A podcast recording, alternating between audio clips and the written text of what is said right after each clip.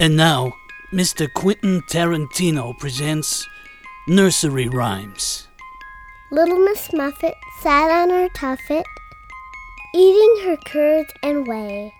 Along came a spider, who sat down beside her. So she pulled out her nine millimeter and blew his ugly face away.